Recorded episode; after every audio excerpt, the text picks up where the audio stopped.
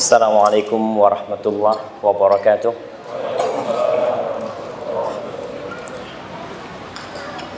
Alhamdulillah alladzi bi ni'matihi tatimmu salihat. Segala puji bagi Allah Jalla Jalaluh yang karena nikmatnya kebaikan-kebaikan menjadi sempurna. Sebuah keyakinan yang harus tertancap di dalam jiwa bahwa segala nikmat yang kita rasakan apa pun bentuknya itu murni pemberian Allah Jalla Jalaluh. Sehingga tidak pantas seorang hamba merasa bangga tatkala dia berbuat kebaikan. Karena kebaikan itu sejatinya adalah karunia Allah Jalla Jalaluh. Kita pun bisa sampai ke tempat ini Anda bisa duduk bersama antum itu karena Allah Jalla Jalla. Allahumma salli wa sallim wa zid wa barik wa an'im ala hadha nabiy al-karim al-mab'uth rahmatan lil alamin sayyidina Muhammad wa ala alihi wa ashabihi ajma'in.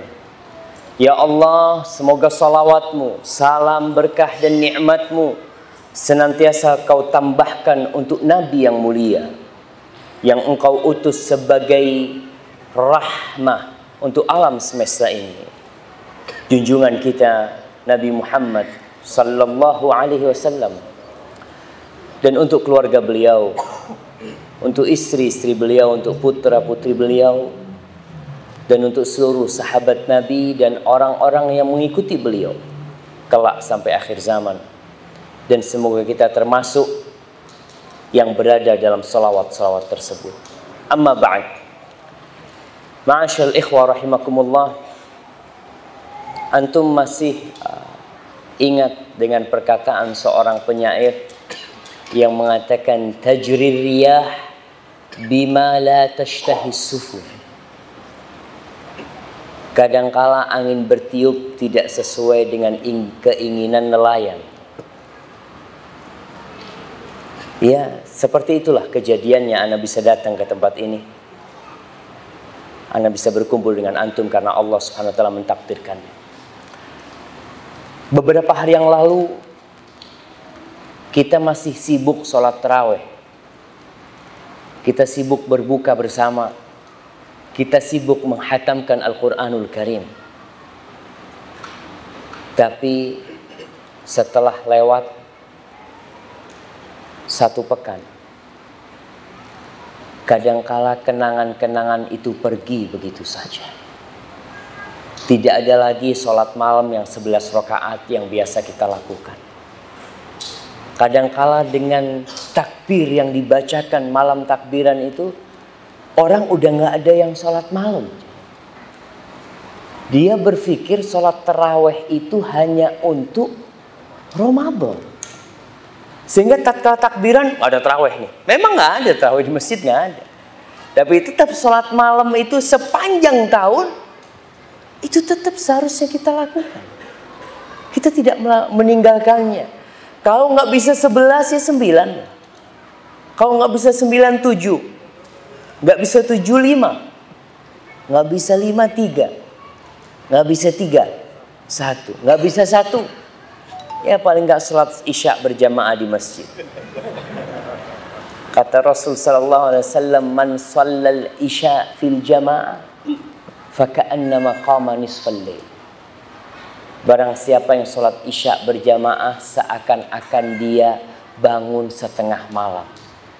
Sholat setengah malam dia. Shallal fajra fi jama'ah faka'annama qama al-laila kullah. Barang siapa yang sholat subuh berjamaah seakan-akan dia sholat semalam suntuk. Maka kalau antum nggak bisa tuh sholat witir ya usahakan sholat berjamaahnya tetap dijaga di masjid karena kadangkala ada beberapa nilai yang kurang tepat sholat terawih rame sholat duhur sepi padahal sholat sunnah itu lebih utamanya di rumah. Kenapa ketika sholat sunnah malah rame masjidnya, ketika sholat berjamaah sepi? Maka usahakan tetap kita jaga nilai-nilai Ramadan dan malam ini kita mengkaji sebuah materi yang sebenarnya materi ini sangat ringan sekali. Dan seharusnya yang hadir itu bukan antum ketika membahas materi tersebut. Materi ini pantasnya dibahas kepada orang-orang yang tidak pernah melangkahkan kakinya ke rumah Allah Subhanahu Materi ini seharusnya dibahas di tempat-tempat ketika manusia lupa dengan tujuan hidup mereka. Seharusnya bikin kajian kayak gini di pasar. Iya. Anda lihat beberapa temen itu uh, di Surabaya bikin kajian di mall. Iya. Karena biasanya banyak orang nongkrong di mall. Mereka nong mau ngapa? Nggak ngapa-ngapain ke mall. Sekedar jalan-jalan. Nah, di situ kita ceramain tuh mereka sini nih. Inti supaya tahu kenapa inti ada. Karena kalau diajak ke masjid nggak datang mereka. Apa mereka buka uh, fanspage-nya Bali mengaji? Enggak kayaknya. Kita yang harus datengin tuh mereka tuh. Tapi insya Allah kita untuk memantapkan tentang Kenapa kita ada di tempat ini? Untuk apa kita ada? Sebagian orang berpandangan, insya Allah nggak ada di sini. Makanya anak kadang kala kurang semangat nyampaikan ini kepada antum.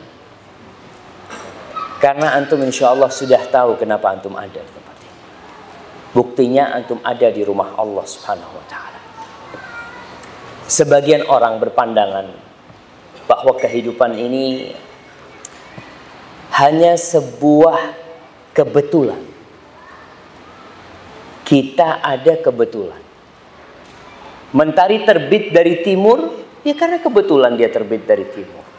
Tenggelam di barat pun kebetulan, nggak nggak tenggelam dia di arah utara atau selatan. Kita punya orang tua, itu juga kebetulan.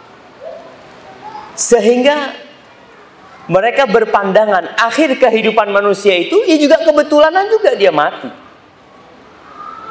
Dan itu sudah ada sebelum masa Nabi Muhammad sallallahu alaihi wasallam. Dan sampai hari ini pun ada orang yang berpandangan waqalu ma hiya illa hayatuna dunya namutu wa nahya wa ma yuhlikuna illa dahr. Mereka mengatakan kehidupan ini tidak lain hanya kehidupan dunia yang kita mati, hidup dan yang membuat kita musnah itu adalah zaman. Mereka tidak percaya dengan adanya pencipta. Mereka hanya percaya rahim-rahim itu melahirkan, kemudian kuburan-kuburan itu menelan jasad kita, dan di antara waktu lahirnya kita sampai matinya manusia itu hanya pergulatan mencari rizki, mencari makan, persaingan bisnis, persaingan rumah, kendaraan, sebuah pergerakan dan rutinitas yang tanpa tujuan dan target yang nyata. Mirip dengan kehidupan binatang. Sebagian orang seperti itu. Kita lihat kehidupan binatang. Untuk apa sih binatang itu hidup?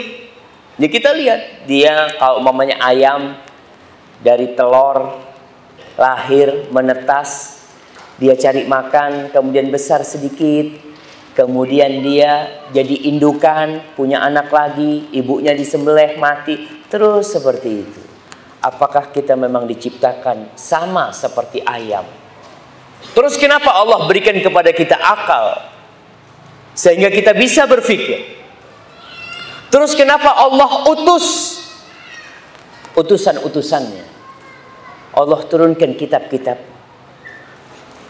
Kalau ternyata kehidupan kita itu hanya sebuah rutinitas yang berakhir dengan kematian tanpa ada apa-apa. Pandangan ini sebenarnya sangat bertentangan dengan orang yang punya akal. Apa mungkin Kita ini sekarang di masjid dekat bandara. Bandara Ngurah Rai. Apa mungkin ada orang didatangkan di Bandara Ngurah Rai? Ini kau duduk di tempat itu, di meja itu, tanpa tujuan apa-apa. Apa mungkin pegawai-pegawai yang jumlahnya ratusan bahkan ribuan didatangkan ke Bandara Ngurah Rai tanpa tugas? Sekedar untuk main-main di bandara. Nggak mungkin. Mereka datang untuk tujuan. Dan tiap orang tahu kenapa dia didatangkan. Kalau hanya waktu sementara aja orang tahu. Mana mungkin Allah menciptakan zakullah kehidupan ini dengan segala fasilitas yang Allah lengkapi sia-sia. Di surat Al-Qiyamah ayat terakhir. Allah berfirman mengingatkan manusia. Al-Quran ini kemarin kita baca sampai hatam insya Allah di bulan Ramadan. Maka harapan kita kita membaca Al-Quran sekarang ini sama artinya. Paling tidak seumur hidup antum sekali menyelesaikan Al-Quran dengan artinya. Paling tidak. Karena ada orang yang sampai mati belum selesai itu dia baca kitab yang Allah turunkan. Mungkin dia sudah hatam. Tapi untuk maknanya dia belum mengerti. Kan nggak apa-apa Ustaz. Nggak apa-apa. Rasul sallallahu alaihi wasallam mengatakan masalul mu'min alladhi la yaqra'ul Qur'an kama tamr. Mukmin yang nggak ngaji itu permisalnya seperti kurma.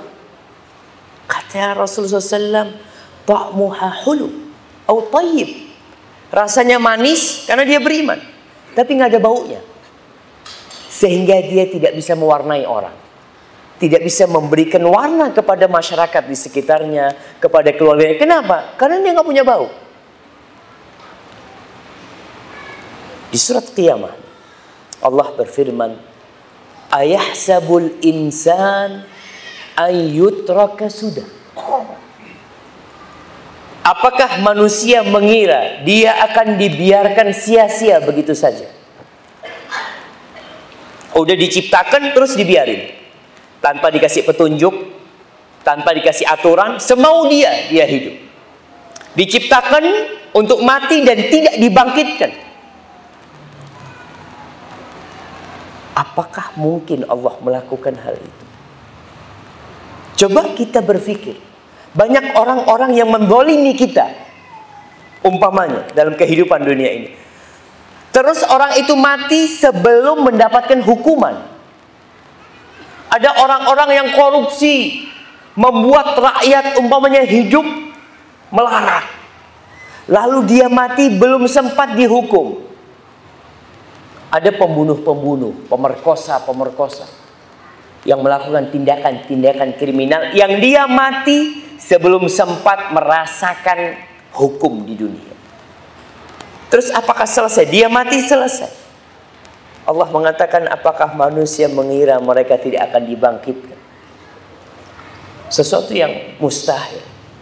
Apa buktinya? Allah katakan alam yakunut fatan min manin yumna. Nih bukti kalau engkau itu akan dibangkitkan. Bukankah engkau dulu itu nggak ada? Engkau dulu itu hanya dari air mani. Subhanallah. Dari air mani yang terpancarkan itu asal mula diri. Thumma kana alaqatan fa khalaqa Kemudian dijadikan dari air mani itu bayangkan proses yang begitu panjang yang begitu rumit sebenarnya tapi kita taunya tahu-tahu lahir. Kita tahu anak itu masya Allah. Engkau kalau tahu proses itu bagaimana kemudian dia menjadi segumpal darah. Kemudian setelah itu Allah ciptakan dia keluar jari-jari tangannya. Keluar jari-jari kakinya. Kemudian Allah bikin dia punya mata. Allah bikin kita punya hidung, punya mulut. Kemudian setelah itu Allah tiupkan ruh lalu dikeluarkan. Allah katakan faja'ala minhu zawjaini dzakara wal untha. Kemudian Allah jadikan dari air mani itu dua pasangan. Lelaki dan wanita.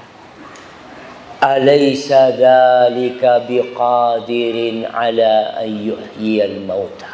Bala. Bukankah Allah yang bisa menciptakan kita dari tidak ada kemudian melalui proses yang panjang dia lebih mampu untuk membangkitkan yang sudah mati. Orang kalau sudah mati itu dibangkitkan kembali bahannya sudah ada. Membikin sesuatu dari nol tentunya lebih susah daripada membikin sesuatu yang sudah ada kerangkanya. Antum kalau disuruh bikin motor dari awal, dari mulai harus cari bahannya, besinya, kemudian dipanasin besinya, kemudian bikin cetakannya terus. Lebih mudah mana? Antum dikasih kerangka motor, habis kebakaran dikatakan ente kembalikan asal lebih mudah.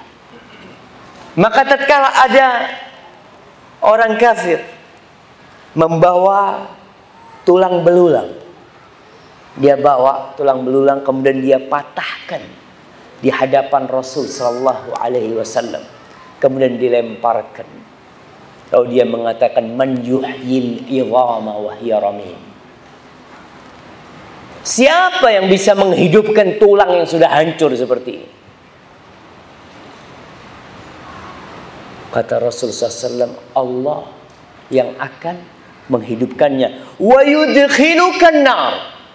Dan memasukkan engkau ke neraka. Dan orang ini sampai mati nggak taubat. Itulah salah satu mukjizat. Rasul SAW dikasih wahyu sehingga dia menyampaikannya. Engkau mati kafir.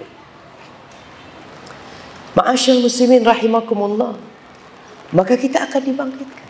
Terus untuk apa kita ada sebenarnya? Sebelum kita melanjutkan itu. Ada sebuah pelajaran berkaitan dengan membaca Al-Qur'anul Karim. Di mana Rasul sallallahu alaihi wasallam ketika membaca Al-Qur'anul Karim, beliau berinteraksi dengan bacaannya.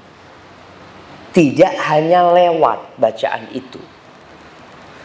Sehingga di sini dituntut seorang muslim memahami artinya Walaupun kalau dia sampai mati nggak paham, nggak apa-apa sebenarnya. Maksudnya nggak dosa. Selama dia menjalankan kewajiban-kewajibannya. Tapi Nabi Alaihissalam Anas bercerita, "Idza marra bi ayati azab." Kalau lewat dengan ayat azab, Rasulullah SAW mengatakan, "A'udzubillah." Beliau berlindung dari azab Allah Subhanahu wa taala. Kalau lewat ayat-ayat rahmat, beliau minta dari rahmat Allah Subhanahu wa taala. Kita kadang kala baca berapa banyak nggak pernah minta. Ketika firman Allah umpamanya kita baca wasari'u ila maghfiratin min rabbikum wa jannatin 'arduha as-samawati wal ardu 'iddat lil muttaqin. Kita nggak pernah minta ya Allah, mudah-mudahan aku termasuk orang-orang yang bertakwa, masukkan aku ke surga. Nabi alaihissalam berinteraksi. Dalam sebuah hadis yang diriwayatkan oleh Abu Dawud dari Abu Musa an Musa ibn Abi Aisyah qala kana rajulun yusalli fawqa baitihi. Dulu ada seorang yang sholat di atap rumah. Kenapa sholat di atap rumahnya? Wallahu alam. Kadangkala di dalam rumah itu pengap rumah dulu itu pengap rumahnya. Sehingga untuk sholat sulit untuk khusyuk. Itu yang pertama. Yang kedua, bisa jadi rumahnya sempit.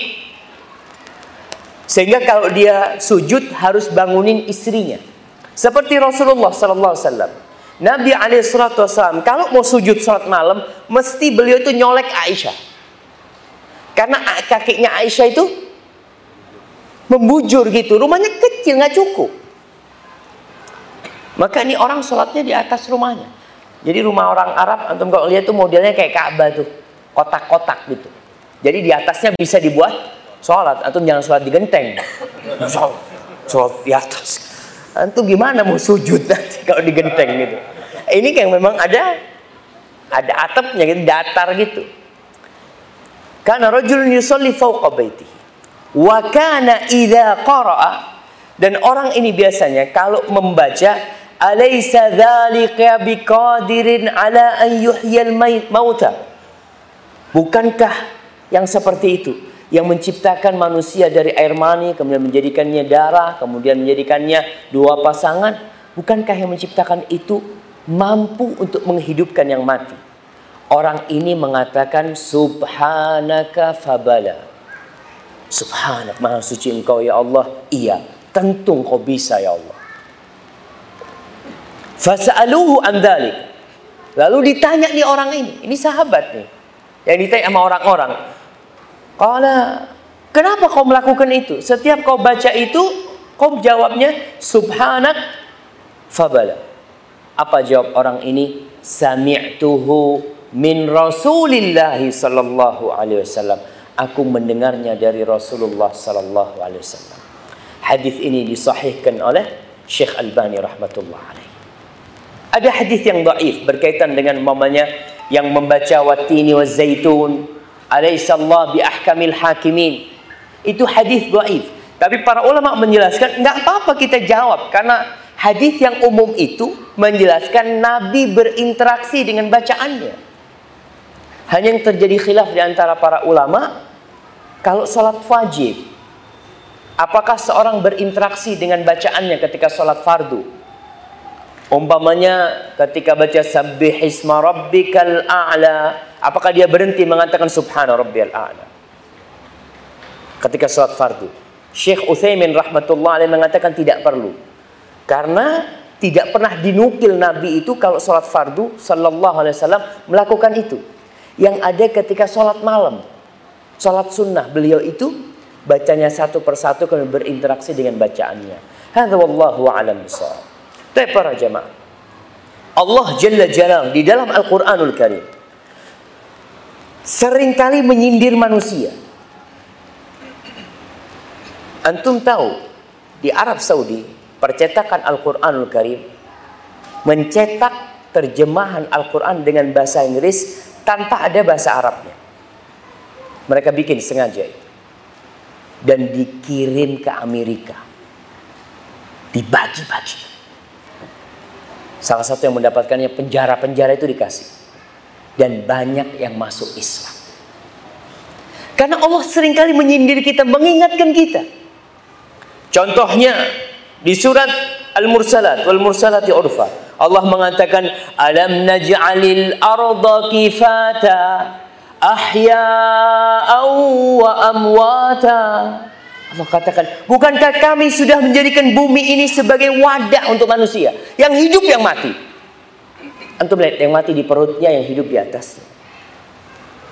Kemudian Allah mengingatkan, Alam naj'al lahu ainain wa syafatain najdain. Bukankah kami sudah menjadikan bagi manusia itu dua mata, Siapa yang ngasih kau mata itu?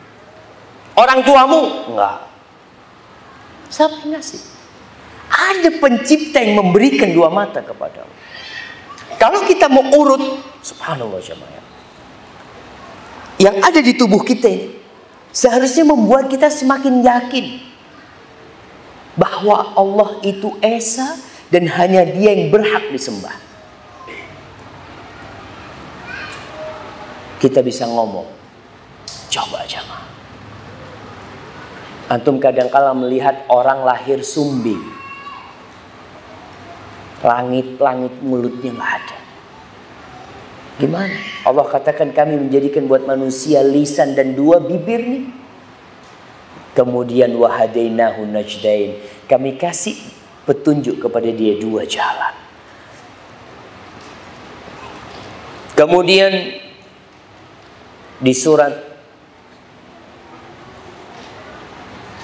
An-Naml. Allah mengatakan alam yarau anna ja'alna al-laila liyaskunu fihi wan nahara mubsira. Apakah manusia tidak melihat? Kami menjadikan malam itu tempat yang penuh dengan sakinah penuh dengan kedamaian Dan kami jadikan siang itu terang benderang sehingga orang bisa mencari maisha, mencari penghidupan dia. Nabi Ibrahim ketika debat sama Namrud. Namrud tanya, "Alam tara ila alladhi haja Ibrahim fi rabbih an atahu mulk?" Apakah engkau tidak melihat kepada orang yang berdebat dengan Ibrahim di mana Allah telah memberikan kekuasaan kepada dia? Orang biasanya kalau punya kekuasaan itu sombong. Sulit menerima kebenaran. Orang kalau dikasih kekayaan itu biasanya akan merasa lebih. Sehingga bukti-bukti kebenaran yang disampaikan kepada dia jadi mental. Karena apa? Karena dia merasa memiliki. Dia merasa lebih. Apalagi kalau yang menyampaikan lebih miskin. Misalnya itu siapa? Kadang-kala seperti itu. Allah katakan innal insana la yadgha ar-ra'ahu Manusia itu benar-benar melampaui batas karena merasa dirinya nggak butuh. Maka di Namrud karena dia merasa penguasa berdebat. Apa kata Nabi Ibrahim? Rabbi alladhi yuhyi wa yumit. Rabbku yang menghidupkan dan yang mematikan. Apa jawab Namrud? Qal ana uhi wa umi. Aku juga menghidupkan dan mematikan. Kata dia. Sama Nabi Ibrahim tidak diperpanjang debatnya. Nggak mengatakan bukan itu yang dimaksud enggak. Ini orang udah nggak bener nih. Apa kata Nabi Ibrahim? Fa inna Allah ya'ti bisyamsi minal masyriq fa'ti biha minal maghrib. Oke, kalau kau merasa sebagai Tuhan, engkau bisa menghidupkan dan mematikan. Sesungguhnya Allah itu yang mendatangkan matahari, menerbitkannya dari timur, silahkan engkau terbitkan dari barat. Silahkan. Kalau engkau merasa Tuhan, silahkan. Kau terbitkan dari barat. Aku mau lihat, kata Nabi Ibrahim. Fabuhitan ladhi kafar. Nggak bisa jawab. Dia itu makhluk. Semakhluk kadang-kadang merasa lebih dari yang lainnya kemudian menuhankan dirinya. Seperti Firaun. Firaun mengatakan wahadil anharu tajri min tahti. Kau tidak melihat di sungai-sungai mengalir dari bawahku? Emangnya Firaun yang mengalirkan sungai itu? Nah, dia hidup lahir mendapatkan sungai-sungai itu mengalir. Kemudian merasa dia lebih dari yang lainnya. Ma'asyiral muslimin rahimakumullah di dalam Al-Quranul Karim. Kembali kepada Al-Quranul Karim. Dan kita harus kembali kepada Al-Quranul Karim. Nabi itu mengeluh kepada Allah. Karena banyak orang-orang yang menjauhi Al-Quranul Karim.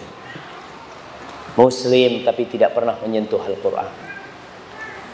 Wa qala rasul Ya Rabbi Inna qawmi ittakhadhu hadzal Qur'ana mahjura dan Rasul berkata, Ya Rabbi, sesungguhnya kaumku ini menjadikan Al-Quran barang yang ditinggalkan sama mereka itu.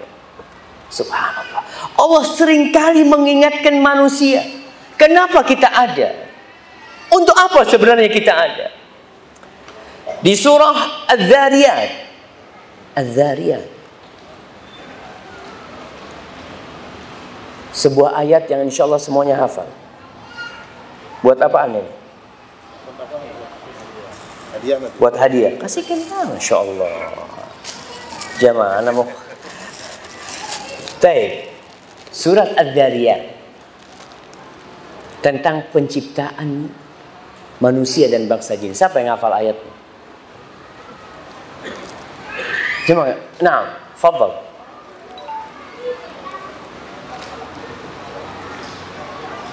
nah jemaah antum harus hafal semua ayat itu.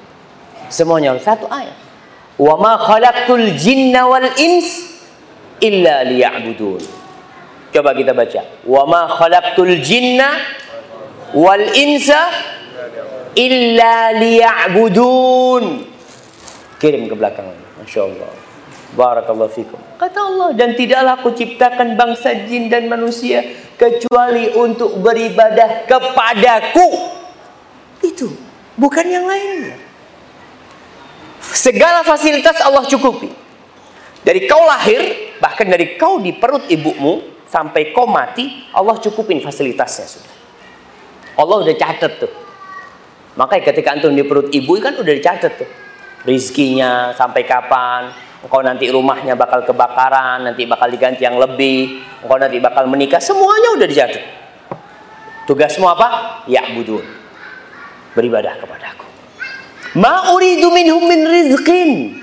Wa ma uridu an yut'imun. Kata Allah, aku nggak butuh mereka kerja ngasih aku rizki. Enggak. Maka itu melihat ketika orang kurban. Jangan berpikir Allah butuh sama daging kurban. Jangan pernah berpikir Allah butuh dengan kucuran darah kurban lah. Maka dikatakan la yanalallah luhumuha wala dima'uha walakin yanaluhu taqwa minkum. Nggak sampai kepada Allah tuh darah sama dagingnya. Kalian yang mau motong yang besar kambingnya, darahnya lebih banyak, dagingnya lebih banyak, itu akan sampai kepada Allah. Kalla. Tidak. Apa yang sampai kepada Allah? Takwa dari kalian. Walakin yanaluhu taqwa minkum. Kata Allah, "Ma uridu minhum min rizqin wa ma uridu an yutimun." Mereka ngasih makan nggak butuh. Ketika Allah wajibkan haji, walillahi 'alan nasi hajjul baiti man istata'a ilaihi sabila. Apa dipikir Allah butuh ada orang yang berkunjung ke rumah Allah? Allah butuh orang-orang Indonesia yang jumlahnya tiap tahun 200 ribu untuk berangkat haji? Lah. Kata Allah, "Wa man kafara fa inna Allah ghaniyun 'anil 'alamin." Barang siapa yang kufur, yang nggak mau berangkat haji, Allah itu nggak butuh sama alam semesta ini. Allah nggak butuh dengan alam semesta ini. Allahu Akbar. Apa bukti ketidakbutuhan Allah dengan alam semesta ini? Semuanya bakal Allah hancuri. Semuanya bakal. Kita pun akan hancur. Maka tujuan Allah menciptakan kita hanya untuk beribadah kepadanya. Di surah Al-Muluk ayat kedua Allah juga ingatkan kenapa dia ciptakan kematian dan kehidupan. Siapa yang mau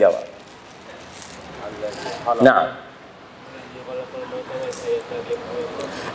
Khalaqal mauta wal hayata liyabluwakum ayyukum ahsanu amala wa huwal azizul ghafur.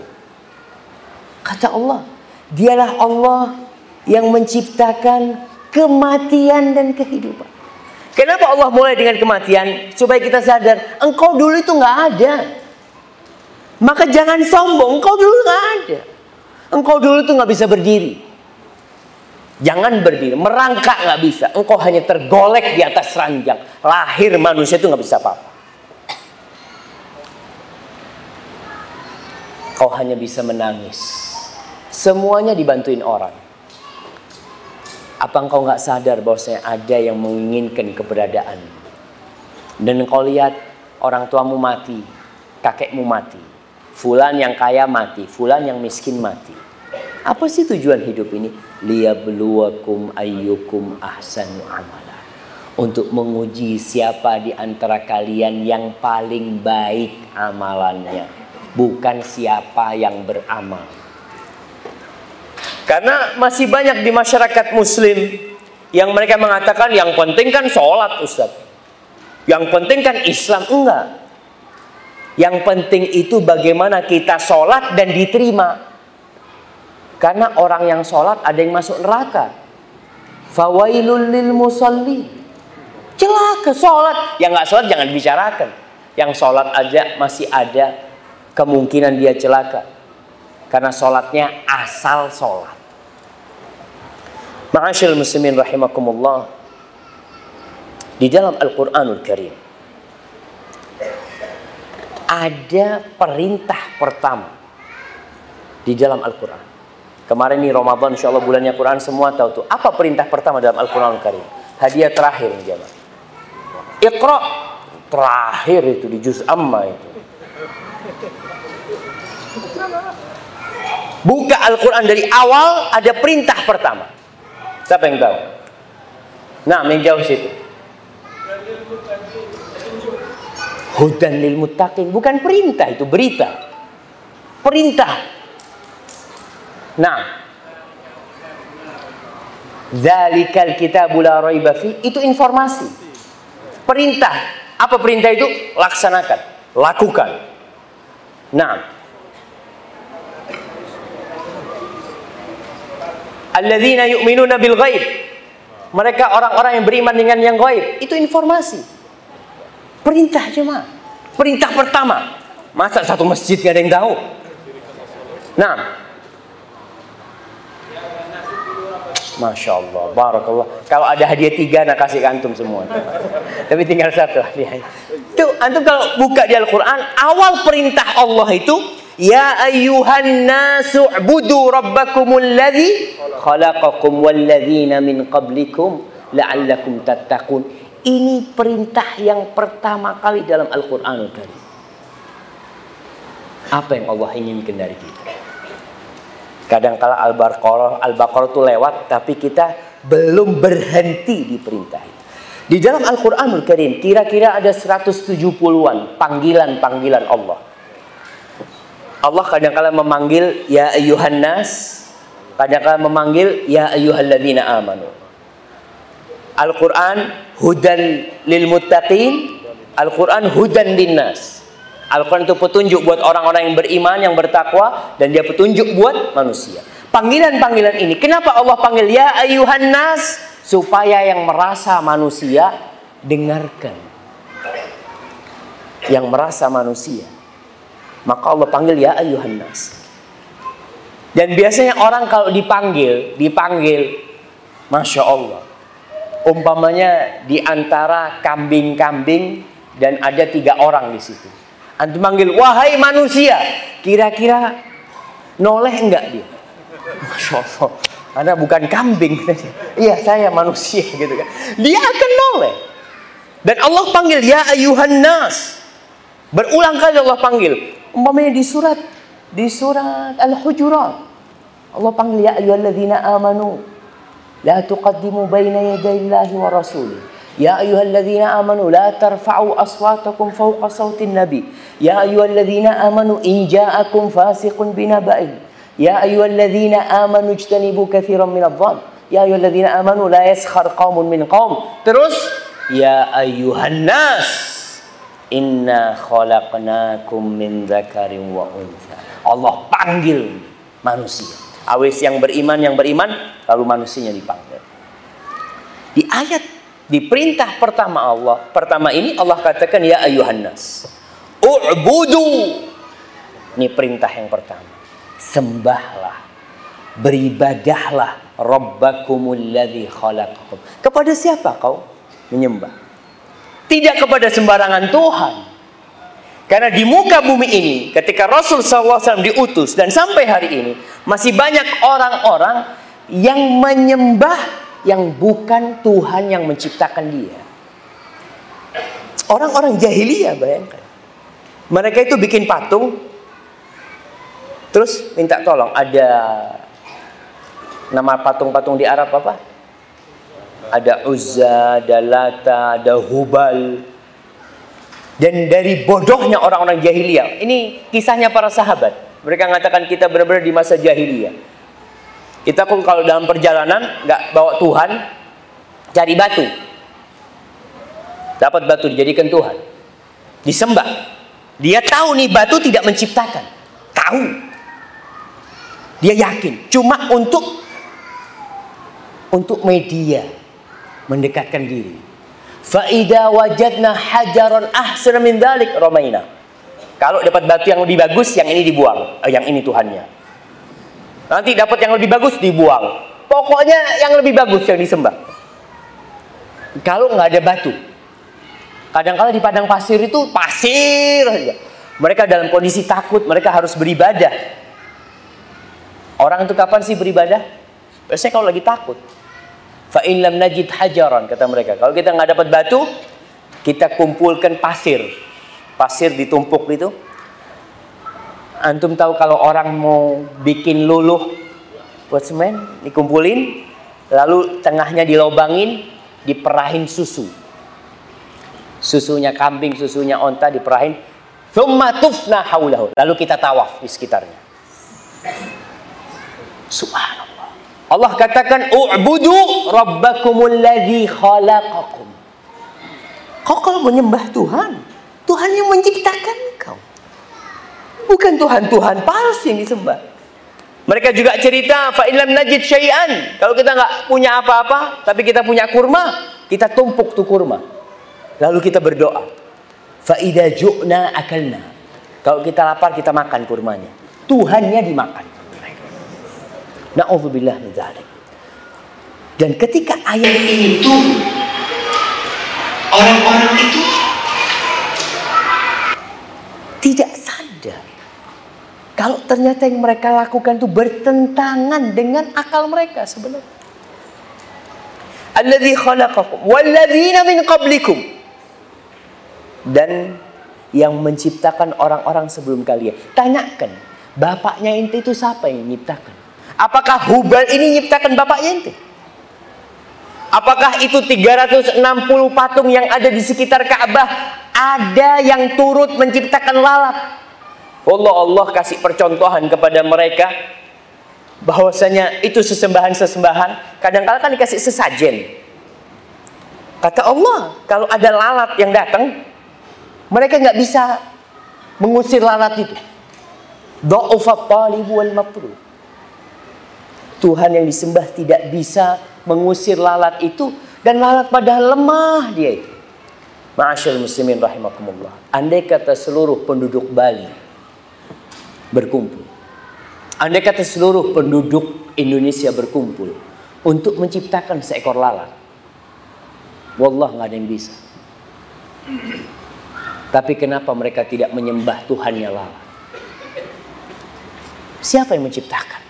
Kalau ada yang menciptakan lalat, pantas disembah, pantas disembah. Kalau ada. Dan siapa yang menciptakan? Allah. Engkau lihat segala ciptaannya. Subhanallah.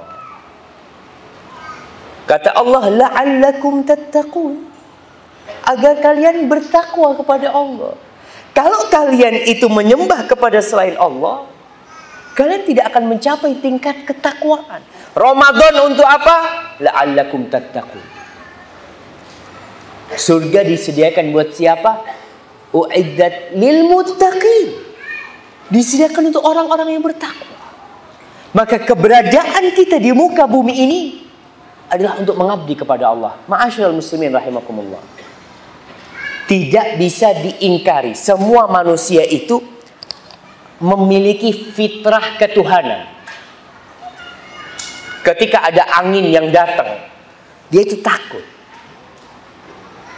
Dia merasa ada kekuatan yang menciptakan dia. Yang seharusnya dia meminta tolong kepada kekuatan itu.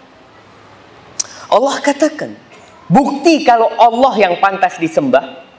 Apa kata Allah? Alladzi ja'ala lakumul arda firasha. Allah yang menjadikan bumi ini sebagai hamparan. Siapa yang menciptakan bumi ini?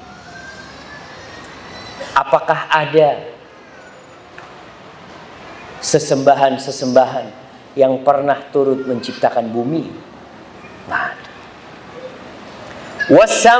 Bina'a. Dan Allah yang menciptakan langit sebagai bangunan yang kokoh tanpa tiang. Antum lihat masjid kita nih. Kita berpikir masjid kita nih kokoh banget. Ada berapa tiang?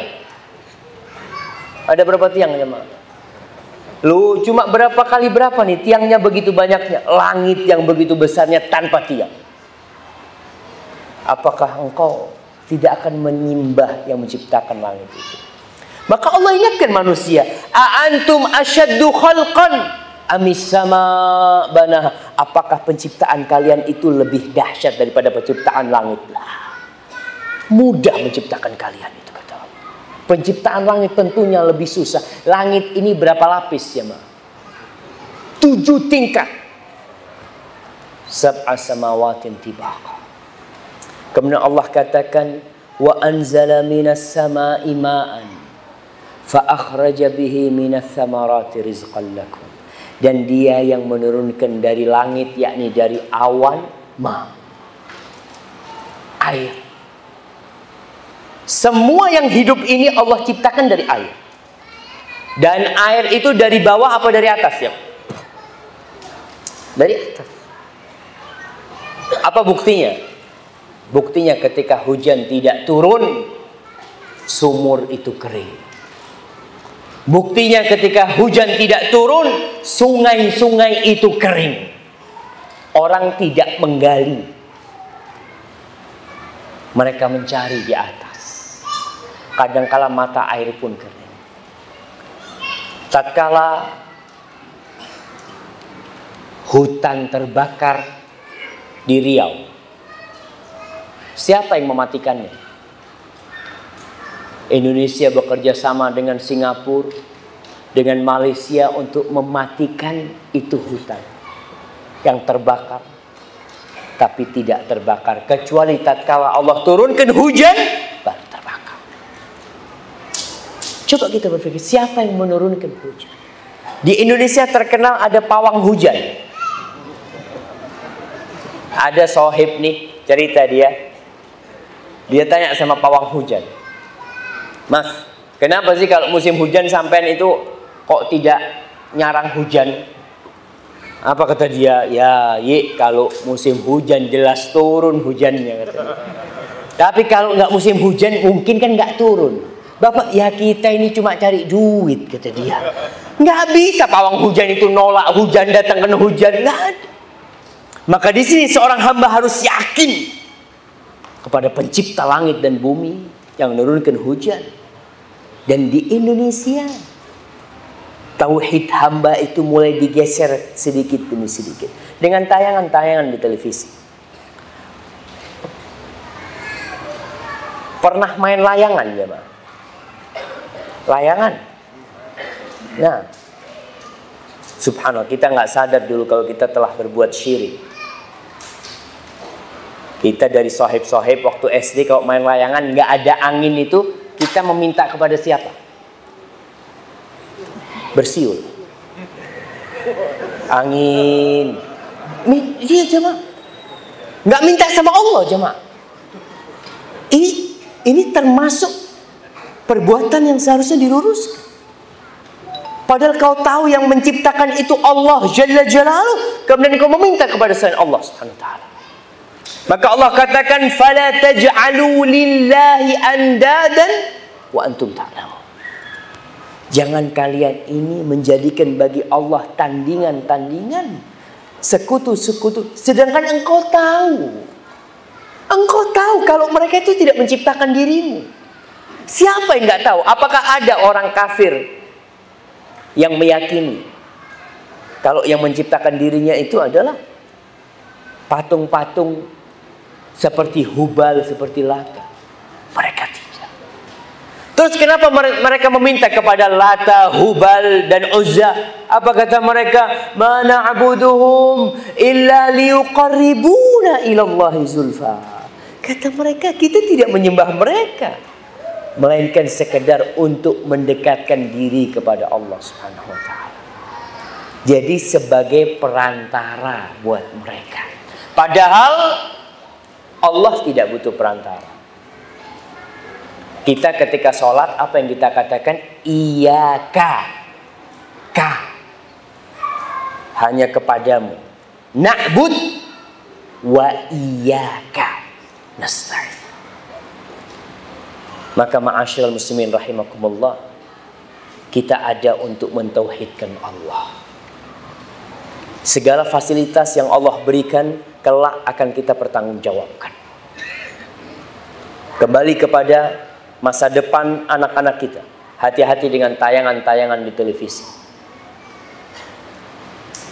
Ada sebuah tayangan di televisi yang suka ditonton anak-anak ya. Apa namanya? Avatar. Apa? Alfatar apa? Hah? Avatar. Yang anak kecil bisa nguasain angin, nguasain. Nah, subhanallah jamaah. Itu mengajarkan kesyirikan. Dan film-film dari barat ya yang banyak yang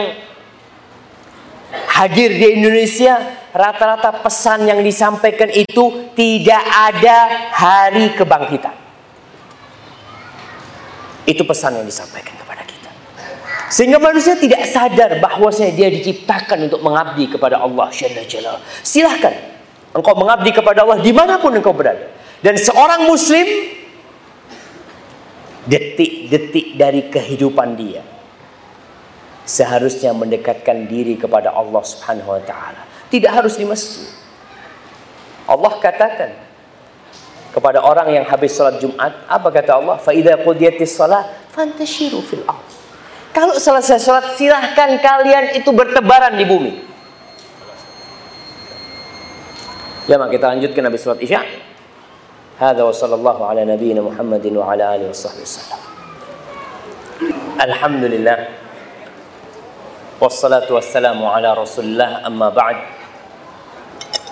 Setelah sesi pertama itu insyaallah kita semua semakin yakin bahwa keberadaan kita di muka bumi ini hanyalah untuk mengabdi kepada Allah Subhanahu wa taala. Semua fasilitas yang Allah berikan yang ada di tubuh kita atau yang di luar itu semua adalah untuk menguji siapa di antara kita yang paling baik amalan. Allah berfirman di surat Al-Kahf, "Inna ja'alna ma 'alal ardi zinatan laha." linabluwahum ayyuhum ahsanu amala. Kata Allah, kami menjadikan semua yang ada di muka bumi ini sebagai perhiasan. Perhiasan itu biasanya menggoda, membuat orang lupa dan lalai dengan perhiasan itu, sehingga dia lupa dengan tujuan hidup yang sebenarnya. Kata Allah, kami jadikan perhiasan di muka bumi itu untuk menguji siapa di antara mereka yang paling baik amalannya. Dan semua perhiasan yang ada ini bakal Allah hancurkan. Ketika masa ujian itu selesai, kata kata Allah Jalla Jalaluhu wa inna la ja'iluna ma 'alaiha sa'idan juruza. Dan kami akan menjadikan semua yang ada di muka bumi semuanya. Allah akan jadikan menjadi pasir atau debu yang berterbangan. Orang-orang kafir pernah, pernah bertanya kepada Rasulullah SAW, nanti bagaimana dengan gunung-gunung? Apakah juga akan hancur? Mereka mengatakan yas'alunaka 'anil jibal faqul yansifuha rabbi nasfa fayadharuha qa'an safsafa la tara fiha 'iwajan wala amta mereka bertanya bagaimana dengan gunung-gunung nanti. Kata Allah katakan kepada mereka gunung-gunung itu akan Allah hancurkan rata sama tanah. Nggak ada orang pernah punya rumah di sini dulu rumah anak, dulu di sini perusahaan, nggak ada. Semuanya akan rata dan hilang tanda-tanda itu semua. Para jamaah, ingat kita adalah hamba Allah Subhanahu wa taala. Apa pun pekerjaan kita, jangan lupa kalau kita hamba Allah. Allah menjadikan ujian terberat manusia itu nafsunya dan iblis yang sudah bersumpah kepada Allah kalau dia akan mencari sohib sebanyak-banyaknya ke dalam api neraka. Tidak sedikit di antara umat manusia yang lupa tujuan hidup dia. Sehingga kerjanya dari pagi sampai siang, dari siang sampai malam hanya untuk perut dan yang di bawah perut itu aja yang bicara.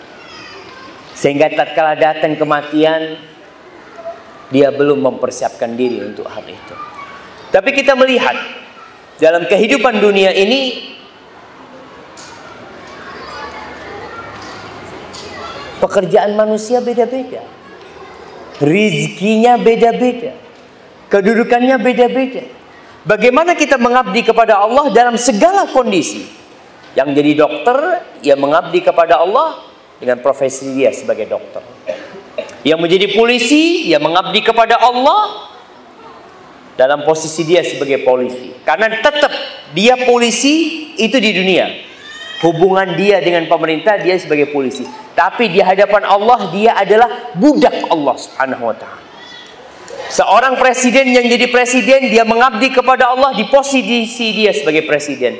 Karena presiden itu juga budak Allah Subhanahu wa taala. Siapa pun orangnya. Apa pun jabatannya, dia budak Allah Subhanahu wa taala. Dan kita harus mengabdi kepada Allah.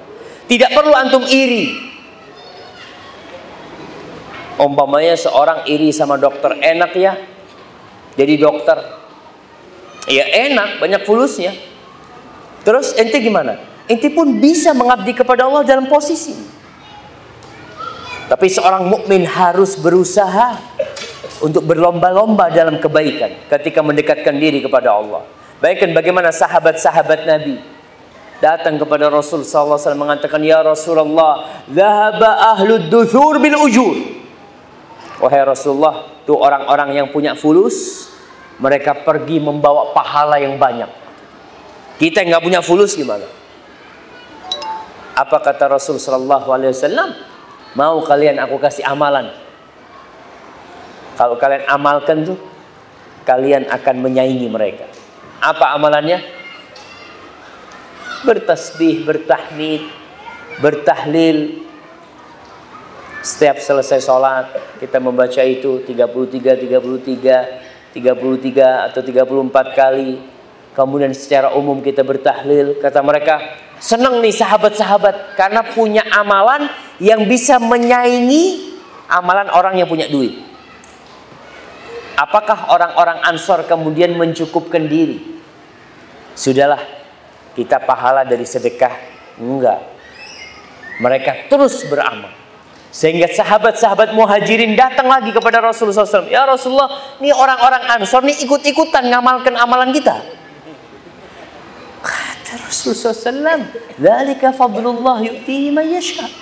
Itu kemuliaan dari Allah taala. Allah berikan kepada siapa yang Allah kehendaki ada sebuah hadis. Ini hadis sebagai penutup kajian kita. Seorang mukmin di mana pun dia berada, dia harus bisa mewarnai. Ada di bandara, dia menjadikan bandara itu jadi indah bercahaya. Dia ada di perusahaan, di tempat itu dia berusaha untuk menyinari perusahaan itu dengan cahaya-cahaya iman dan Islam. Tidak perlu dengki kepada atasan. Rasul sallallahu alaihi wasallam mengatakan ta'isa abdud dinar. Ta'isa abdud dirham. Kata Nabi celaka orang yang menghamba kepada duit. Duit yang dia cari. Emas. Celaka orang yang menghamba kepada dirham. Wa abdul khamis. Khamisah orang ada yang menghamba kepada pakaian. Biasanya ini ibu-ibu nih. Pakaian terus sampai lemarinya itu tambah lagi, tambah lagi.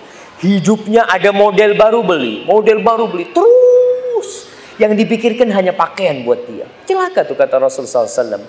In u'tiya radi. Nih hamba kalau dikasih sama Allah ridho. Wa in lam yu'ta sakhid. Tapi kalau dia nggak dikasih dia murka. Ada orang-orang seperti itu. Ketika rezekinya lancar, Masya Allah, Alhamdulillah. Ketika nggak dikasih, dia murka kepada Allah Subhanahu Wa Taala. Wantakas. Akhirnya dia berpaling. Yang dulunya biasa ke masjid, gara-gara rezekinya sempit nggak ke masjid. Yang dulunya ikut kajian, gara-gara punya masalah, dia tidak lagi ikut kajian. Itu hamba yang orang yang menghamba kepada benda seperti itu. Wa idza syika falan. Kata Rasulullah SAW, mudah-mudahan kalau dia kemasukan kemasukan duri, mudah-mudahan nggak bisa keluar tuh durinya kata Rasul. Rasul doakan keburukan buat orang itu.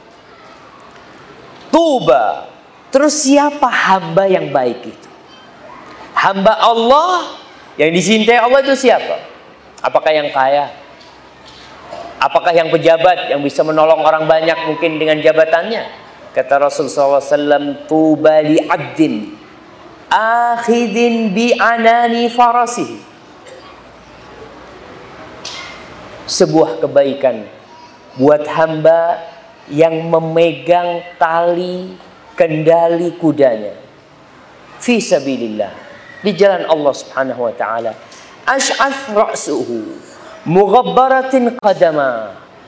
Rambutnya udah kusut Kakinya udah berdebu. In kana fil hirasah kana fil hirasah.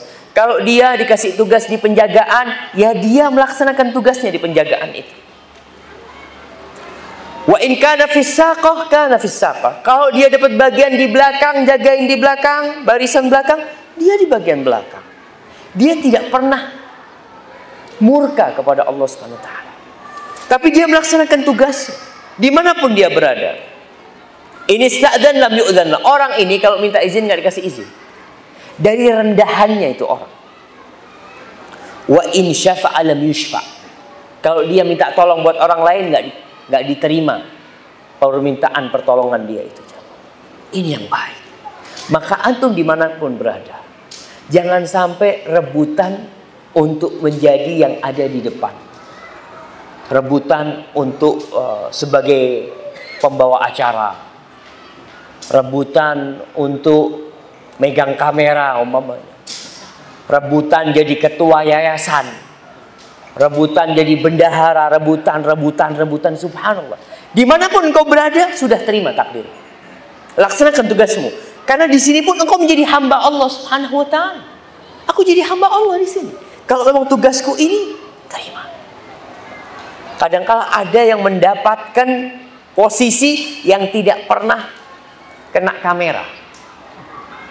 Selama hidupnya dia, ya Allah Ustaz, anak ini Ustaz 20 tahun adanya di belakang kamera terus. Kapan anak ada di depan kamera? Ente itu yang ada di belakang kamera, Alhamdulillah. Kalau nggak ada ente, nggak kelihatan tuh Ustadznya. Pahala dia begitu besarnya siapa? Subhanallah. Maka di mana pun kau berada, tunjukkan kalau kau hamba Allah. Dan ingat apa pun posisimu, jabatanmu sebagai hamba Allah lebih tinggi daripada posisi dan jabatan. Karena ada orang-orang yang lupa bahwa dia budaknya Allah. Karena dia berada di dalam posisi yang begitu besarnya, kemudian tidak tidak lagi taat kepada Allah Subhanahu wa taala. Ma'asyiral muslimin rahimakumullah. Sampai kapan kita menjadi budak Allah? Sampai kapan kita begini nih Ustaz? Capek kayak gini sampai kapan? Apa kata Allah? Wa'bud rabbaka hatta ya'tiyakal yaqin. Terus engkau beribadah kepada Allah, kepada Rabbmu sampai kematian datang menyebut. Jangan pernah merasa bangga dengan amal kebajikan. Karena setan tidak pernah berhenti menggodain kita. Setan tuh godain kita dari dua cara dari syahwat dan syubuhat. Kalau orang ini suka dengan syahwat, maka Allah paling uh, maka setan memalingkan dia kepada mengikuti syahwatnya. Tapi kalau orang ini ahli agama, maka setan nggak mampan kalau dia mengajak orang ini berzina, mengajak orang ini minum khamar. Enggak, orang ini sukanya ke masjid. Ya sudah, maka setan akan menggoda orang itu lewat syubuhat, sehingga akan teracuni pemikiran-pemikiran yang tidak benar dalam beribadah. Ada yang beribadah berlebih-lebihan. Seperti ingat tiga sahabat yang satu mengatakan aku akan puasa terus tidak akan berbuka. Menurut pikiran kita baik. Bagus apa nggak bagus ya, Ma? Orang puasa terus bagus. Yang satu mau sholat malam tidak mau tidur. Dia mau sholat mendekatkan diri kepada Allah. Yang satu lagi maunya beribadah selama hidupnya tidak menikah. Kalau secara akal pikiran kita bagus, tapi secara syariat ternyata kata Rasul sallallahu alaihi wasallam, "Ama wallahi inni akhsyakum lillahi wa atqakum." Tahu kalian nih, aku nih adalah orang yang paling bertakwa kepada Allah, yang paling takut kepada Allah di antara kalian semua. Aku puasa dan aku berbuka. Aku sholat malam dan aku tidur. Dan aku menikah dengan wanita. Faman raghiba an sunnati falaysa minni. Barang siapa yang benci dengan sunnahku maka bukan dari golonganku. Kembali kepada beribadah yang berlebih-lebihan. Akhirnya muncul kelompok-kelompok dalam Islam ini yang mengklaim dirinya adalah paling benar. Bahkan mereka mengkafirkan semua yang tidak ikut kelompok mereka. Seperti ISIS mungkin sekarang yang kita lihat ya. yang mereka mengklaim pengeboman yang ada di Medina, pengeboman yang di Jeddah, mereka melakukan itu. Mereka benar-benar seperti sabda Rasul Shallallahu Alaihi Wasallam. Nabi mengatakan tentang orang-orang Khawarij ini dahulunya.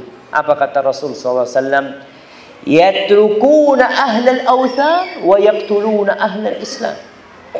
Mereka membiarkan penyembah-penyembah berhala dan mereka membunuh orang-orang Islam. Ini salah satu syubuhat syaitan. Anda pernah mendengarkan salah satu uh, telepon antara orang isi sama temannya. Apa kata dia? Syuf kata dia, membunuh kalian ini lebih utama daripada membunuh orang kafir asli. Karena kalian murtad semua. Dan orang yang murtad halal jalan.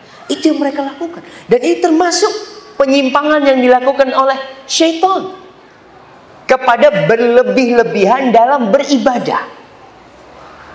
Maka ibadah yang benar menjadi hamba Allah yang benar adalah tetap di atas sunnah Rasul sallallahu alaihi mengikuti pemahaman para sahabat Nabi Muhammad wasallam tidak meremehkan agama. Ada mulai kelompok-kelompok yang meremehkan Islam, meremehkan Al-Qur'an. Bahkan mereka ada di antaranya yang menghalalkan LGBT. Nah, kita bicara ulama ini Seorang mengatakan katanya ini profesor tafsir. Dia mengatakan LGBT itu nggak apa-apa. Yang nggak boleh itu kalau ada pemaksaan. Iya. Terus bagaimana kisah Nabi Lut? Ya itu. Nabi Lut itu karena ada pemaksaan mereka itu. Kalau suka sama suka nggak apa-apa. Bahkan ada yang menulis, naudzubillah, sampai saya itu malu menyebutkan. Mereka mengatakan ya lesbian, homo nggak apa-apa. Itu itu kan ciptaan Allah. Itu kan takdir Allah juga. Nauzubillah min Terus apa? Allah turunkan Al-Qur'an untuk apa? Maka ada yang berlebih-lebihan ke sana, sama itu termasuk syubuhat. Sehingga mereka menganggap agama tidak dibutuhkan lagi dalam kehidupan ini. Menganggap semua agama sama. Tidak, Islam adalah agama yang toleransi. Islam agama yang menghargai orang lain. Islam agama yang rahmatan lil alamin tapi Islam satu-satunya agama yang benar. Inna dina indallah Islam. Sesungguhnya agama di sisi Allah yang diterima hanya Islam. Wa may yabtaghi ghairal islami dinan falan. Barang siapa yang cari agama selain Islam, maka Allah tidak akan terima. Wa huwa fil akhirati minal khasirin. Dia di akhirat termasuk orang-orang yang merugi Hadza wallahu a'lam bishawab. Itu yang bisa kita sampaikan pada kesempatan kali ini. Kita mungkin masuk ke sesi tanya jawab. Dan Anda mohon maaf kalau ada pertanyaan yang tidak bisa dijawab ya. Salah satu kelebihan pertanyaan yang tertulis ini enak jemaah. Kalau ustadznya nggak bisa jawab, nggak dibaca.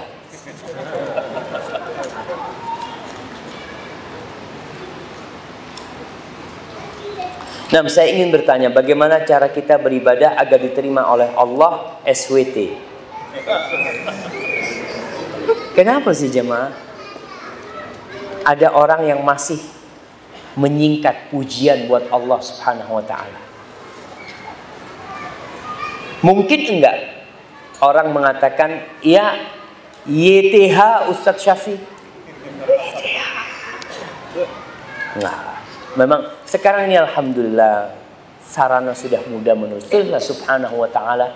Subhanahu wa taala itu akan kita dapatkan di catatan timbangan kebaikan kita. Di rapot kita nanti kita akan dapetin.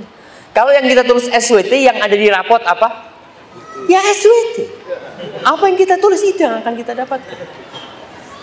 Baik, saya ingin bertanya bagaimana cara kita beribadah agar diterima oleh Allah Subhanahu wa taala ketika Allah menurunkan Nabi Adam alaihissalam dari surga. Allah mengatakan fa imma ya'tiyannakum minni huda faman tabi'a hudaya fala khaufun alaihim wala hum yahzanun. Dan di ayat lainnya faman tabi'a hudaya fala yadhillu wala yashqa. Kata Allah, kalau datang hidayah kepada kalian nanti. Ini Allah mengatakan kepada Nabi Adam. Yang ngikutin hidayah itu maka hidupnya akan penuh dengan ketentraman dan kebahagiaan. Dia tidak akan takut dan dia tidak akan khawatir. Dia tidak akan tersesat dan dia tidak akan sengsara hidupnya. Apa hidayah yang Allah turunkan? Allah utus para nabi. Maka beribadah tidak sembarangan. Allah turunkan kitab-kitab kepada para nabi. Lewat itulah kita beribadah. Sehingga Allah berfirman, "Liyabluwakum ayyukum ahsanu amala" untuk menguji siapa di antara kalian yang paling baik amalannya. Kata Fudail bin Iyad, Allah tidak akan menerima amalan sampai amalan itu jadi benar dan baik. Benar dan baik. Benar itu dari mana kita tahu? Dari mana jemaah? Benar itu ya karena ada tuntunannya. Umpamanya kenapa kita salat duhur empat rakaat? Ustaz, mungkin salat duhur empat rakaat itu kalau masjidnya nggak pakai AC. Kalau pakai AC kan kenapa nggak 8 rakaat Ustaz? Kita kalau pakai akal kita kan gitu. Kan lebih banyak lebih baik. Salat subuh. Oke lah Ustaz, salat subuh itu kan Nabi dulu kan bacaannya panjang-panjang dua rakaat. Sekarang imamnya cuma baca kulhu sama kulul falak. Masa dua rakaat juga? Kita berpikir dibikin aja enam rakaat. Enggak. Kalau secara akal mungkin itu baik tapi tidak benar. Baik itu ikhlas lillahi ta'ala. Benar itu mengikuti tuntunannya Rasulullah sallallahu alaihi wasallam. Allah sebutkan di surat Al-Maun, "Fawailun lil musallin." Celaka buat orang-orang yang salat. Siapa sih? Alladzina hum an salatihim sahun. Mereka yang lalai dengan salatnya. Lalai ini dalam artian menunda-nunda waktunya. Salat zuhur pas waktu asar Sholat asar pas waktu maghrib. Tidak sesuai dengan syariatnya. Tidak mengikuti sunnah Rasul SAW. Alladzina hum yura'un. Di sini dia riak tidak ikhlas lillahi ta'ala. Maka syarat diterimanya amalan itu syahadat kita.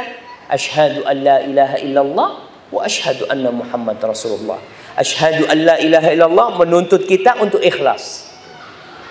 Engkau kan bersaksi bahwa tiada yang berhak disembah kecuali Allah. Ya udah kenapa kau beribadah untuk yang lainnya? Itu ikhlas. Syarat yang kedua sesuai dengan sunnah Rasulullah SAW. Kenapa? Karena engkau bersaksi asyhadu anna Muhammadan Rasulullah sallallahu alaihi wasallam. Hadza wallahu a'lam Dalam melaksanakan sholat, bagaimana caranya agar kita bisa khusyuk dalam mengerjakannya, masya Allah. Ini pertanyaan yang sangat sulit ya, Ma. Karena khusyuk dalam sholat itu sesuatu yang sangat mahal sekali. Kalau kita bicara teori, ya bicara teori. Kalau menjelaskan agar kita sholat khusyuk itu ada pemanasan sholatnya. Qobliyah. Orang kalau qobliyah kan mulai itu dia. Tapi kadang-kala kita mau sholat wajib masih ngobrol sama sohib. Nanti tadi naik apa? Naik motor. Yang mana? Ini imam sudah Allahu Akbar. Eh, sholat dulu. Allahu Akbar. Eh mau gimana mau khusyuk ini? Baru. Kalau jual susah memang. Maka kita harus persiapkan adanya pemanasan tadi. Sholat sunnah itu termasuk yang menggiring kita untuk lebih khusyuk. Kemudian memahami apa yang dibaca. Kalau kita tidak paham dengan yang kita baca, ya kadang-kala tetap khusyuk. Ada orang-orang yang sholat di masjid Nabawi ya kadang-kala imamnya nangis, ya nangis. Insya. Habis soli ditanya sama sahibnya, ente kenapa ente nangis?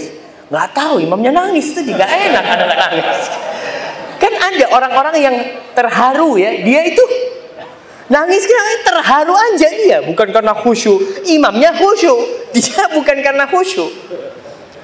Jadi kadang-kala memahami artinya itu membuat kita lebih khusyuk. Membuat kita lebih khusyuk. Kemudian bacaannya Rasul sallallahu alaihi wasallam bacaan rukuknya, bacaan sujudnya, bacaan iftitahnya itu beragam, tidak satu. Bervariasi. Kalau mau nyebut itu salah satu yang menyebabkan kita lebih khusyuk. Kenapa? Karena kita akan mengingat-ingat. Kita nih, anak mau baca yang ini. Umumnya ketika sujud. Allahumma laka sajadtu. Apa terus ya? Karena dia baru ngafalin nih. Tapi kalau subhana rabbiyal a'la Dia sambil mikir sepedanya anu subhanallah ala lewat dia kayak gitu. Tapi kalau ada sesuatu yang tapi jangan sampai itu bikin-bikin gitu, bukan. Sunnah-sunnah Rasul kita amalkan. Terus bacaan suratnya. Kalau antum punya surat-surat baru, itu menyebabkan antum lebih khusyuk. Hafalan baru ya umpamanya. Antum mau hafalnya kulhu. Tahu-tahu hari itu antum pagi ngafalin wadduha. Antum Allahu Akbar itu wadduha wadduha apa itu tapi itu menyebabkan antum mengingat hadir dalam salatnya tapi kalau antum sudah hafal antum sampai tasyahud akhir itu coba tanya abis tasyahud tadi ente rakaat pertama kedua baca surat apa surat apa ya kadang-kadang dia lupa karena sudah menjadi rutinitas buat dia maka dengan bacaan-bacaan yang baru itu membantu kita untuk khusyuk. Kemudian hadirkan kebesaran Allah Subhanahu wa taala. Rasul SAW mengatakan, "Idza shalla ahadukum fala yafsuq baina yaday." Apabila orang salat enggak boleh dia meludah di depannya, wala an yamini di, di, di kanannya enggak boleh meludah. Kenapa? Fa innama huwa yunaji rabbah. Dia itu sedang bermunajat kepada Rabbnya. Di sini dia menghadirkan ketika dia mengatakan iya karena budu wa iya karena sa'in banyak beban hidup yang antum tumpahkan di iya wa iya karena sa'in sama engkau ya Allah aku cuma minta tolong ya Allah mau minta tolong sama siapa lagi maka itu insya Allah akan membuat kita lebih khusyuk ya kemudian sholat berjamaah ke masjid itu termasuk yang membantu khusyuk buat para lelaki ketika dia datang dari rumahnya itu dunia dia taruh itu tapi kalau untuk sholat di rumah, kadang-kala Allahu Akbar, tingnong, ya Allah, siapa ini datang? Itu baru soli sudah. Baik, barakallahu fikum. Dan saya mau bertanya apakah boleh kita sholat di suatu ruangan, di ruangan itu terdapat patung sebagai sesembahan? Nggak boleh. Makanya para ulama menjelaskan apakah boleh orang sholat di gereja. Dulu itu kan umat Islam ketika mereka menaklukkan uh, negeri-negeri Nasoro, mereka sampai ke Palestina, itu nggak mau Umar bin Khattab. Ketika disuruh sholat di gereja, ada gereja kuno di situ, malah Umar sholat di luarnya. Ketika tidak ada tempat, gimana Ustaz? Nggak ada tempat, kecuali itu yang disediakan untuk sholat Jumat umumnya. Ini di negeri non-muslim. Umat Islam mau sholat Jumat. Maka sebenarnya ulama mengatakan ditutup semua patung-patung itu. Harus ditutup. Tapi lebih baik cari tempat lain macam mana. Hadza wallahu a'lam bishawab.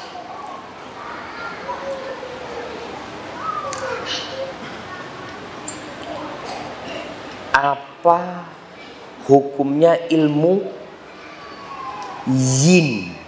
Yin yin and yang. Yin and yang. Apa nih?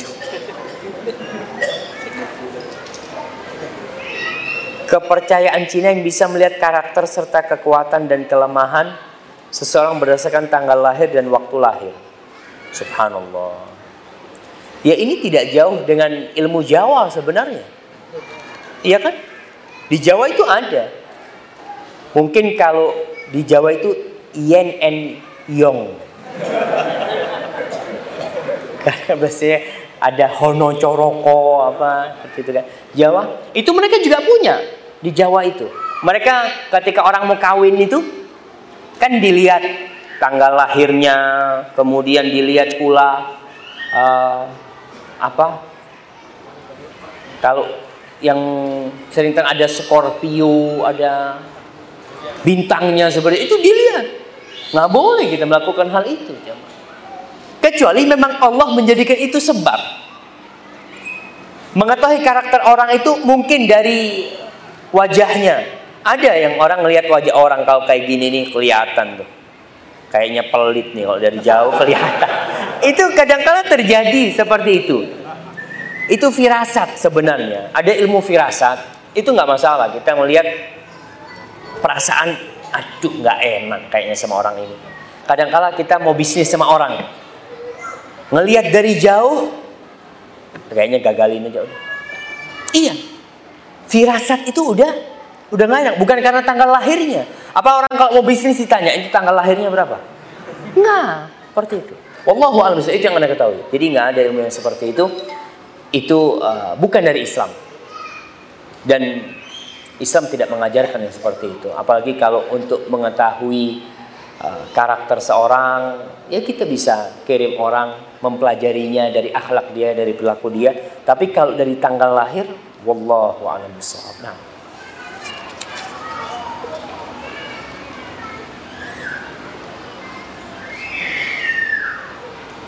Nah. Bagaimana cara menasihati orang tua kita yang masih belum mengenal atau belum bisa mengamalkan sunnah karena lingkungan sehari-harinya kurang mendukung? Subhanallah. Lingkungan itu sangat besar pengaruhnya. Kenapa di dalam Islam itu disyariatkan hijrah? Ada syariat hijrah. Ila yaumil qiyamah. Sampai hari kiamat. Karena masalahnya lingkungan. Ketika Rasul Shallallahu Alaihi Wasallam menyuruh para sahabatnya hijrah ke Habasyah dari Mekah, karena di Mekah nggak kondusif. Habasyah juga negeri kafir, tapi lebih ringan. Godaan untuk agama mereka lebih ringan, tapi ternyata tetap pengaruhnya besar. Ada sahabat Nabi yang murtad. Istrinya siapa? Eh suaminya siapa?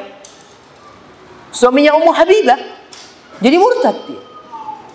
Padahal dia awalnya muslim. Karena lingkungan. Maka pengaruh lingkungan ini sangat besar sekali. Kita yang seharusnya menciptakan lingkungan itu. Kalau berkaitan dengan orang tua kita, banyak anak itu yang merantau. Sehingga dia tidak bisa sering-sering berkumpul sama orang tuanya. Mungkin cuma ketika mudik, ya Ustaz, anak susah ngasih nasihat orang tua, itu berapa kali ngasih nasihat orang tua? Ya cuma kalau mudik seminggu. Seminggu sama ente, setelah itu 350 hari bersama lingkungannya.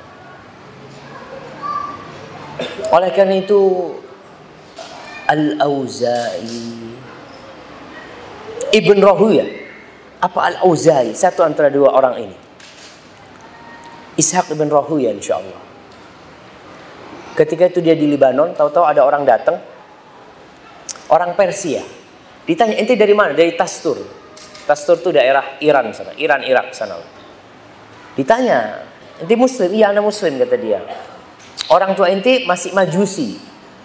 Anak ninggalkan dia masih majusi. Apa kata gurunya ini? Dia mengatakan, coba kau pulang. Jangan kau tinggalkan orang tuamu. Mungkin orang tuamu bisa dapat hidayah lewat dirimu. Ini baru nyampe nih. Suruh pulang. Ya udah pulang. Ketika pulang ternyata bapaknya sakit. Dia rawat bapaknya. Bapaknya bingung melihat anaknya berbakti sama dia. Padahal beda agama. Itulah Islam. Islam ini Allahu Akbar. Walaupun kafir orang tuanya Allah mengatakan wasahibhuma fid dunya ma'rufa. Tetap engkau harus menemani keduanya dengan cara yang ma'ruf dalam kehidupan dunia ini. Walaupun orang tuamu kafir memaksamu untuk keluar dari Islam. Ini udah udah udah jahat nih orang tuanya. Jangan taat. Fala tuti'huma kata Allah, tapi tetap engkau punya kewajiban berbakti kepada keduanya. Subhanallah. Maka ayahnya ini bingung lihat anaknya merawat. Ayahnya tanya, anakku agamamu ini agama apa sih? Ceritalah anaknya tentang Islam. Akhirnya bapaknya masuk Islam dan sehari dua hari setelah itu meninggal dunia Bapak. Antum bayangkan. Itu kadang-kala kekurangan kita. Kita tinggalkan orang tua kita jauh dengan lingkungan yang jauh dari agama. Dari sunnah. Sehingga ya udah. Coba kita kumpul sama dia. Atau orang tua kita kita bawa umpamanya dengan lingkungan yang lebih baik. Atau kita kenalkan dengan orang-orang yang kenal agama dengan baik. Mudah-mudahan dapat hidayah nantinya.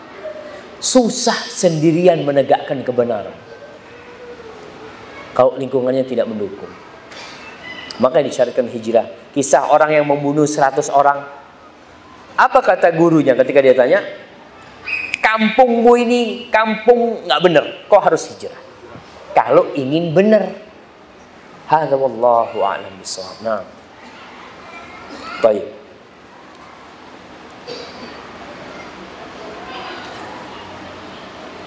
Bagaimana hukumnya membawa nasi lengkap kemudian dibawa ke seorang tokoh masyarakat untuk dimintakan doa bagi orang yang sudah meninggal? Iya, ini namanya tawasul. Di dalam Islam itu ada tiga tawasul yang disyariatkan. Yang pertama tawasul dengan asmaullah al-husna seperti doa ketika Lailatul Qadar. Allahumma innaka afuun tuhibbul afwa. Lihat deh. Dua kata pertama kita tidak berdoa. Kita mengatakan Allahumma innaka ya Allah sesungguhnya engkau maha pemaaf. Tuhibbul afwa engkau cinta dengan maaf. Baru kita minta fa'fu anni Allah. Ampuni maafkan aku ya Allah. Itu tawasul dengan asma Allah al-husna. Ya ghafur, ighfirli ya. Itu nggak masalah. Tawasul yang kedua, tawasul dengan amal soleh. Seperti sedekah, puasa sunnah, apa aja. Nabi mengatakan dawu marbakum bis sadaqah. Obati orang yang sakit di antara kalian dengan kalian bersedekah, nggak apa-apa. Kita sedekah ke masjid, ya Allah mudah-mudahan kau sembuhkan ummi ana ya Allah. Nggak masalah. Itu tawasul dengan amal soleh. Yang ketiga, tawasul dengan doa orang soleh yang masih hidup. Boleh. Kita datang ke rumah orang soleh itu ya biasanya kita bawa oleh-oleh atau apa. Tapi anda nggak tahu maksudnya nasi lengkap ini apakah itu sekedar oleh-oleh buat sang tokoh masyarakat. Kalau memang dia orang yang soleh ya, nggak apa-apa jamaah. Kita datang tuh kepada orang soleh minta doanya nggak apa-apa. Tapi syaratnya dia masih hidup. Dan benar orang itu orang soleh, bukan dukun. Nah, kita harus jangan sampai yang kita datengin dukun. Datang, para ulama itu masih tetap seperti itu. Datang kepada gurunya, ngatakan guruku doakan anak. Anak ngomong sama abahnya, mau mie-nya mie, besok anak mau ujian mie, doakan anak mie ya. Mie anak besok mau berangkat ke Bali, doakan. Itu nggak masalah. Itu termasuk tawasul dengan doa orang soleh yang masih hidup. Para sahabat minta doanya Rasul SAW. Minta doanya Abbas. Minta doanya orang-orang soleh. Tidak semua orang dimintain doa. Makanya ketika minta hujan, Umar bin Khattab bertawasul dengan Abbas. Dipanggil Abbas, sini. Kau doa minta sama Allah buat kita. Berdoa. Nggak apa-apa itu jamaah. Tapi jangan itu jadikan kebiasaan sehingga kita nggak mau berdoa. Ente kenapa nggak minta? Wallah anak takut tidak dikabulkan. Allah itu berfirman, Ud'uni Pasti Allah kabulkan. Kau minta. Jangan takut. Iya, satu pertanyaan terakhir mungkin jamaah ya.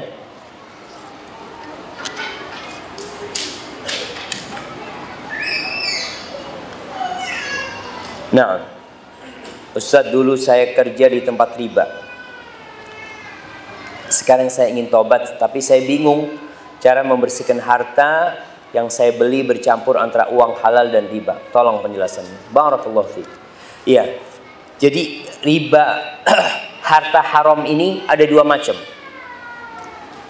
Ada yang barangnya haram. Ada yang cara mendapatkannya haram. Barangnya haram itu seperti barang curian. Kita nyuri sampai mati itu barang haram milik orang. Bagaimana dengan yang dulu kita mendapatkannya dengan cara yang haram, Om Kita udah tobat nih. Mau dikembalikan ke siapa? Nggak bisa dikembalikan ke siapa-siapa. Memang itu bukan barangnya orang. Itu bukan barangnya orang, hanya caranya dia. Ya. Tapi kalau umpamanya itu milik orang jelas seperti riba. Orang umpamanya menganakkan uang membungakan uang, meribakan satu juta, dia tahu nih kelebihannya punya orang, dia balikin. Tapi kalau dia nggak tahu, Ustaz nggak tahu, Ustaz. Anak cuma kerjanya dulu di tempat riba. Jadi dia nggak tahu mana barang yang halal, yang haram ya. Yang seperti ini hendaklah banyak-banyak bersedekah dia. Banyak-banyak bersedekah dengan niat membersihkan dirinya dari yang haram-haram. Karena nggak tahu barang yang haram itu yang mana. Kalau tahu ya itu kita berikan. Tapi kalau sudah bercampur, ya banyak-banyak bersedekah dan bertobat kepada Allah Subhanahu wa taala. Allah itu cinta dengan orang-orang yang kembali kepada Allah. Hadza wallahu a'lam Apabila yang saya sampaikan benar itu dari Allah Subhanahu wa taala. Kalau ada yang salah dan kurang berkenan itu dari diri saya sendiri Allah dan Rasulnya terbebaskan dari kesalahan itu. Subhanakallahumma bihamdika asyhadu an la ilaha illa anta astaghfiruka wa atubu ilaik. Assalamualaikum warahmatullahi wabarakatuh